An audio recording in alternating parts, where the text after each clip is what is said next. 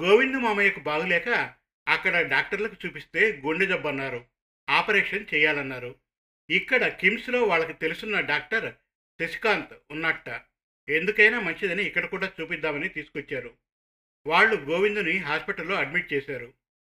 ఓసారి మిమ్మల్ని చూసిపోదామని వచ్చారమ్మా అన్నాడు తండ్రి వెంకట్రామయ్య తన ఆకస్మిక ఆగమనం గురించి. కాసేపు కబుర్లు చెప్పుకున్నాక ఆయన బాత్రూంకి వెళ్ళి స్నానం చేసి వచ్చాడు. ఎప్పుడనగా వచ్చావు, నువ్వు భోజనం చేసి పడుకోనన్నా అంటూ వెన్నెల డైనింగ్ టేబుల్ మీద ఆయనకు వడ్డించడానికి సిద్ధం చేస్తూ ఉంటే ఆయన అన్నాడు, అల్లుడుగారు రానిమ్మా, వచ్చాక అంతా కలిసి తిందాం అని. ఆ మాటకి వెన్నెల కంగారు పడింది. రాత్రి 10 గంటల తర్వాత తన మొగుడు ఎలా వస్తాడో తనకి బాగా తెలుసు. ఆ పరిస్థితిలో అతన్ని వెంకట్రామయ్య చూడడం ఆమెకు ఇష్టం లేదు. తన సంసారంలోని ఓ చేదు నిజం బయటపడుతుందని ఆమె గాబరా పడింది. ఆయన కోసం చూడక్కర్లేదు నాన్న, ఆయన వచ్చేసరికి చాలా ఆలస్యమవుతుంది, నువ్వు భోంచేసి పడుకుందువు గాని అన్నదామె. లేదులే వెన్ను, ఆయన్ని పలకరించకుండా నా మానాన నేను భోజనం చేసి పడుకోవడం మర్యాద కాదులే.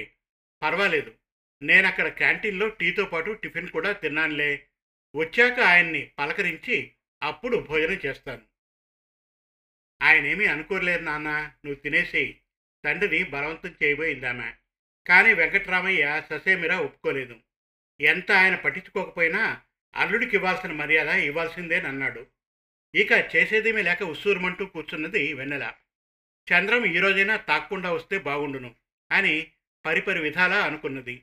కానీ ఎప్పట్లాగానే చంద్రం తూలుతూ వచ్చాడు. హాల్లో మామగారిని చూసి 2 చేతులు జోడించి ఎదురొచ్చాడు. మామయ్య గారు అని ముద్దగానే అడిగాడు. అల్లుడి పరిస్థితి వెంకట్రామయ్యకు అర్థమైంది. ఇందాకటి నుంచి తన కూతురు తనను ముందు ఎందుకు భోజనం చేయమందో, వెంటనే ఎందుకు పడుకోమందో, తనని ఇంతలా ఎందుకు తొందర పెట్టిందో పూర్తిగా అవగతమయ్యింది. చంద్రం బట్టలు మార్చుకొని ముఖం కడుక్కొని వచ్చాడు. ఇద్దరికీ అన్నం వడ్డించింది వెన్నెల. చంద్రం తలా తోక లేని విషయాలు అడుగుతూ, అన్నం కెలుకుతూ, అడ్డదిడ్డంగా మాట్లాడుతూ తింటున్నాడు. ఏదో అడుగుదామని అనుకుని అసందర్భ ప్రేలాపనలాగా వాగుతున్నాడు. వెంకట్రామయ్య క్లుప్తంగా సమాధానాలిస్తున్నాడు. తిన్నాననిపించుకొని వెంకట్రామయ్య మౌనంగా వెళ్ళి పడుకున్నాడు. తండ్రి సరిగ్గా భోంచేయలేదని గ్రహించింది వెన్నెల. చంద్రం ఇంకా ఏదో అడగబోతూ ఉంటే అడ్డుపడి పడగదిలోకి లాక్కుపోయింది వెన్నెల. ఈ విషయం ఎంత గుట్టుగా ఉంచుదామనుకుందో అంతగా బట్టబయలైపోయింది అది తన తండ్రి దగ్గర. మర్నాడు వెంకట్రామయ్య ఆ విషయమేది అడగలేదు. రాత్రి ఏమీ జరగనట్లు చంద్రం మామగారితో మాట్లాడాడు. ముభావంగానే వెంకట్రామయ్య మాట్లాడాడు. భర్త చంద్రం ఉదయం మామూలుగా మాట్లాడుతూ ఉంటే వెన్నెలకి ఎలాగో అనిపించింది. అతడు భార్య మీద జోకులేస్తున్నాడు. వెన్ను ఒట్టి అమాయకురాలండి, ఇతరుల్ని తొందరగా నమ్మేస్తుంది, ఒట్టి భోళా మనిషి అండి అని చంద్రం అంటున్నప్పుడు వెంకట్రామయ్యతో పాటు వెన్నెల కూడా ఆశ్చర్యపోయారు. అతడు కావాలని రాత్రి జరిగిన సంఘటనను మరిపించడానికి భార్యను తాను చాలా అభిమానంగా చూసుకుంటున్నానని చెప్పడానికి అలా నటించి మాట్లాడుతున్నాడని ఆ ఇద్దరికీ చక్కగా అర్థమైంది. తన కూతురు ఎంత జాగ్రత్త పర్రాలో, ఒద్దుకైన మనిషో, ఇతరుల్ని అంచనా వేయడంలో ఎంతటి సమర్థురాలో వెంకట్రామయ్యకి తెలియంది కాదు. తన తత్వం ఏమిటో, ఎలా ప్రవర్తిస్తుందో వెన్నెలకి తెలియంది కాదు. చంద్రం తన మీద చూపించే అభిమానం మన్నన, వెన్ను మీ నాన్నగారికి మరో 2 దోశలు వేయి అంటూ మామగారి మీద అతడు చూపించే అభిమానం ఎంతమాత్రం నిఖార్సయిందో అర్థం చేసుకోలేని వెర్రి బాగుల్ది కాదు వెన్నెల. చంద్రం అతిగా చేస్తున్నాడని వెంకట్రామయ్యకు అర్థమైంది. అర్థమయ్యాక వెంకట్రామయ్య కొన్ని నిర్ణయాలు తీసుకున్నాడు అప్పటికప్పుడు మనస్సులో. వెన్నెలకి పసుపు కుంకుమల కింద ఇచ్చిన పొలం మీద వచ్చే తిస్తూ ఇక నుంచి వెన్నెల పేరు మీద బ్యాంకులో డిపాజిట్ చేయాలని, అల్లుడికి తను ఇద్దామనుకున్న కానుకల్ని ప్రస్తుతానికి ఏదో కారణాలు చెప్పి నిలుపుదల చేయాలని నిశ్చయించుకొని టిఫిన్ తినేసి వెళ్ళిపోయాడు వెంకట్రామయ్య.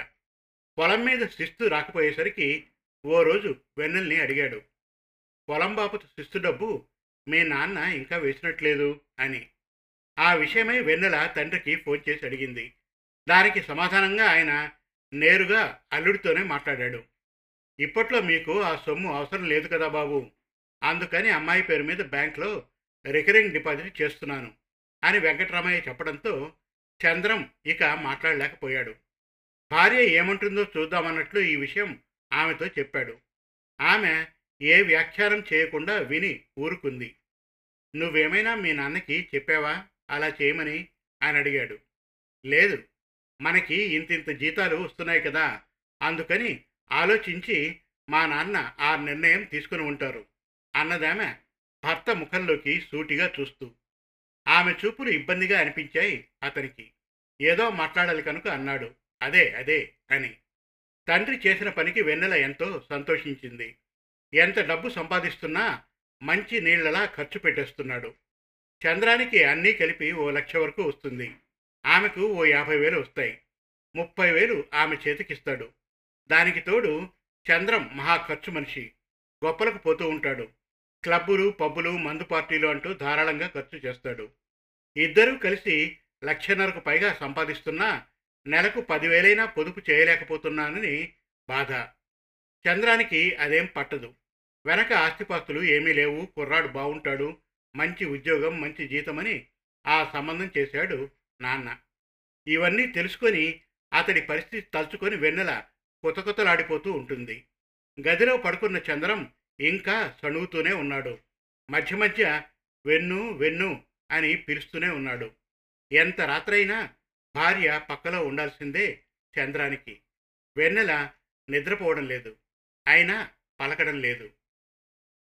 ఇంకా ఉంది తొలగిన నీలి నీడలు ధారావాహిక 7వ భాగం త్వరలో. మరిన్ని చక్కటి కథల కోసం, కవితల కోసం, వెబ్ సిరీస్ కోసం మనతెలుగుకథలు.com విజిట్ చేయండి. Thank you. తొలగిన నీలి నీడలు ధారావాహిక 6వ భాగం. రచన అయ్యల సోమయాజుల సుబ్రహ్మణ్యం. కథాపఠనం మల్లవరపు సీతారాం కుమార్. జరిగిన కథ: వెంకట్రామయ్య అనే రైతు కూతురు వెన్నెల. గుడి దగ్గర ఆమెను చూసిన రవి ప్రకాష్ అనే యువకుడు ఇష్టపడతాడు. ఆమె వివరాలు స్నేహితుడు సుధాకర్ని అడిగి తెలుసుకుంటాడు. ఆ ఊరు వదిలి వెళ్ళాలనిపించదు అతడికి. వెన్నెలను కలిసి తన భావాలు వ్యక్తపరుస్తాడు అతడు. మౌనంతో తన అంగీకారం తెలుపుతుందామె. తల్లిదండ్రులు వేరే సంబంధం చూస్తూ ఉంటే తన మనసులో మాట బయటకు చెప్పలేకపోతుంది వెన్నెల. ఆమె వివాహం చంద్రం అనే వ్యక్తితో జరుగుతుంది. చంద్రం మాజీ ప్రియురాలు మనోరమ కనపడలేదనే వార్త గురించి మాట్లాడుకుంటారు వెన్నెల, ఆమె స్నేహితురాలు యమున. ఇక తొలగిన నీలి నీడలు ధారావాహిక 6వ భాగం వినండి. రాత్రి 11 గంటలు కావస్తోంది. చంద్రం డైనింగ్ టేబుల్ మీద గిన్నెలు మూతలు తీసి పదార్థాలు కంచంలో పెట్టుకుని భోజనం చేశాడు. ఆ గిన్నెలు అంతా వదిలేసి తిన్న కంచం వాష్ బేసిన్లో వేశాడు. కాస్త తూలుతూ బెడ్రూమ్కి వెళ్ళాడు. వెన్ను వెన్ను అని పిలిచాడు మంచం మీద పడుకుంటూ. వెన్నెల పలకలేదు. 10:30కి కాలింగ్ బెల్ మోగితే తలుపు తీసి మౌనంగా లోపలికి వచ్చేసింది. భర్త చంద్రం ఆ సమయంలో ఇంటికి వచ్చాడంటే ఎలాంటి పరిస్థితుల్లో ఇంటికి వస్తాడో ఆమెకు బాగా తెలుసు. అలాంటప్పుడు దగ్గరుండి భర్తకి భోజనం కూడా ఆమె పెట్టదు, అసలు మాట్లాడదు కూడా.